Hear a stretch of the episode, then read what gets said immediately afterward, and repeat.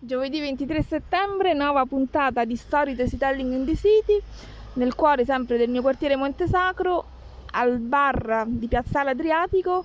Ho incontrato una bella donna in nero ma lucente e quindi con la mia pazzia l'ho avvicinata. Chi abbiamo qui? Buongiorno. Buongiorno, grazie della bella donna. Sono Rosaria Morana. Rosaria, buongiorno, benvenuta nel nostro podcast in cui ci scambiamo eh, saperi, tesi di laurea, storie di vita ed esperienze che possono essere di ispirazione l'un l'altro e magari anche di crescita di relazioni e di opportunità. Hai una tesi nascosta nel cassetto? Sei stesa dalla tesi? Ho una tesi in realtà sostenuta tantissimi anni fa, quindi devo avere una buona memoria per ricordarla. ok, in che cosa? Che, che studio avevi frequentato? Eh, ho frequentato mh, la facoltà di ingegneria indirizzo trasporti. La mia tesi all'epoca fu eh, stilata sulla fisica tecnica, quindi mm. era eh, un argomento strettamente tecnico. Adesso il nome era particolarissimo, non me lo ricordo, dovrei andarla a rileggere, okay. però era l'applicazione di reti neula- re- neurali ai rumori da traffico. Ah, però. e quindi detta per, eh, per noi totalmente ignoranti? Eh, più o meno? Più o meno noi facevamo dei rilievi all'epoca ehm, dei rumori da traffico e applicando una formula matematica eh, si vedeva come in realtà esisteva una connessione tra ehm, eh, c'è una funzione ripetitiva del rumore che poteva essere analizzato utilizzando le reti neurali. Diciamo, non so se sono stata sì, insomma, mm-hmm. chiara. Quindi le implicazioni anche che hanno proprio con noi, con il nostro cervello? Eh, sì, eh, sì, non tanto, non era una questione eh, fisica, ma era una questione proprio matematica. Quindi è l'applicazione di formule matematiche per la eh, previsione del rumore da traffico e come agire per limitarlo. Ah, ah, ah. Sì, Ok, interessante soprattutto per un podcast un po' anomalo come questo che fa sentire anche gli, i rumori del traffico. Come mai era nata questa tua passione per l'ingegneria oppure ti era stata inculcata in famiglia? Raccontaci un po' il tuo approccio con l'ingegneria a 18 anni.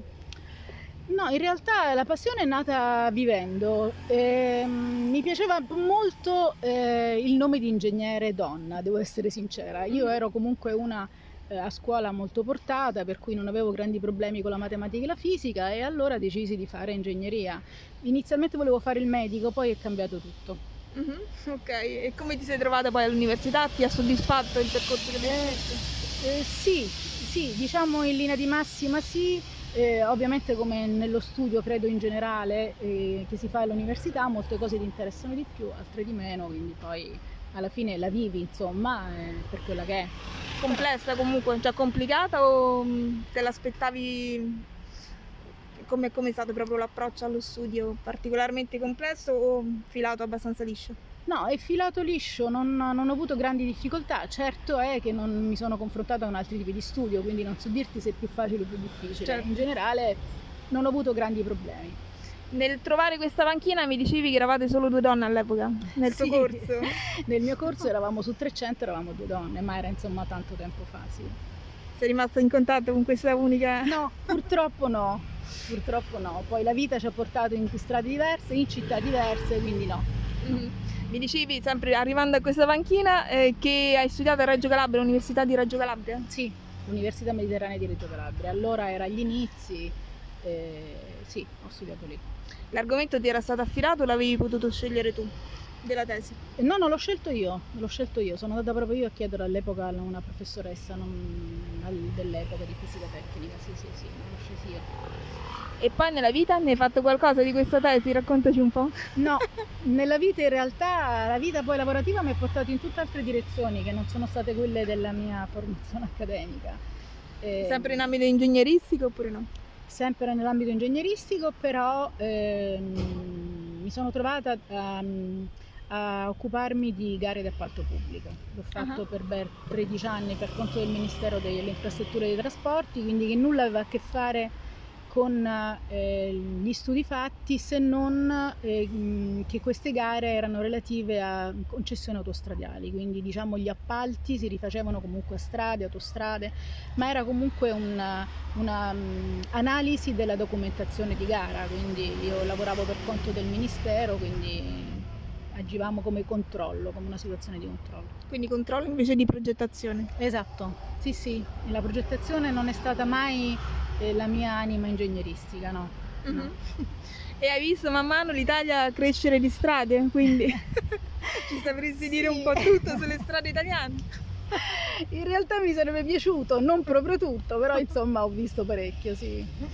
Ok, tuttora ti occupi di questo? Ti sei spostata ancora? Hai deviato ancora? No, ho deviato ancora perché poi sono entrata a far parte di un gruppo di lavoro nella SGR pubblica, e SGR partecipata in realtà non pubblica, l'ho fatto per tre anni a Indimit, un anno a Sorgente e poi come struttura eh, su tante ovviamente piccole realtà, sia comuni che insomma romane. ehm, come consulente, quindi consulente di gestione di grandi patrimoni pubblici, consulente nell'area acquisti, quindi come supporto sempre aree gare, ehm, capitolati tecnici, RUP, insomma un- più o meno questo.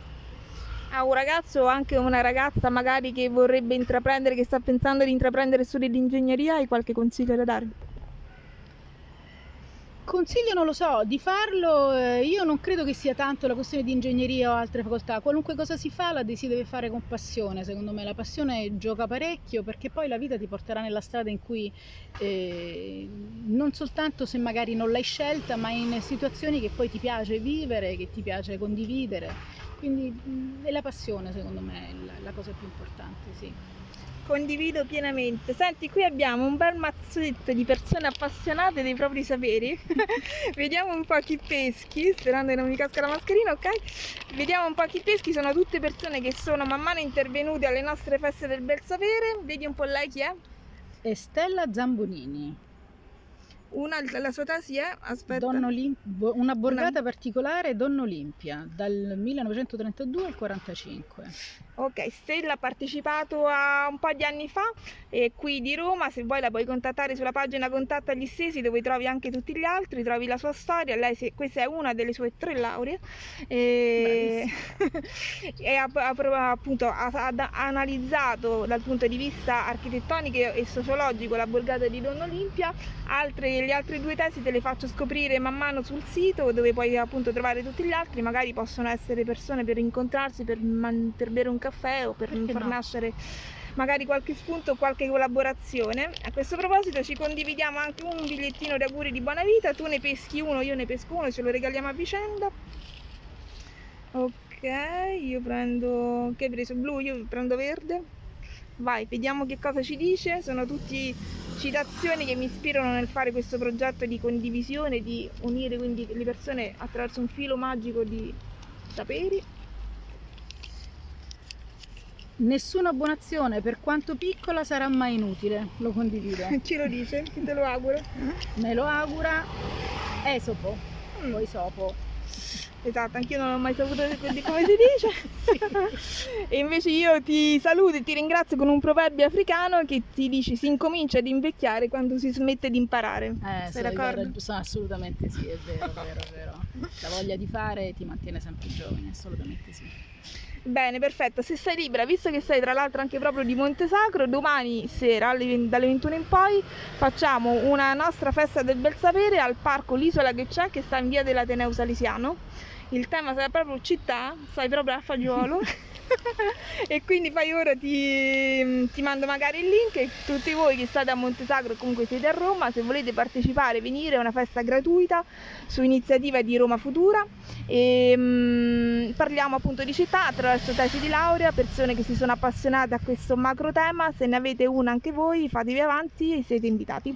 Buon giovedì, buon giovedì e mm, piacere di averti conosciuta. Grazie, buon giovedì a tutti, il piacere è stato mio, grazie. Grazie, buon giovedì a tutti. Yeah.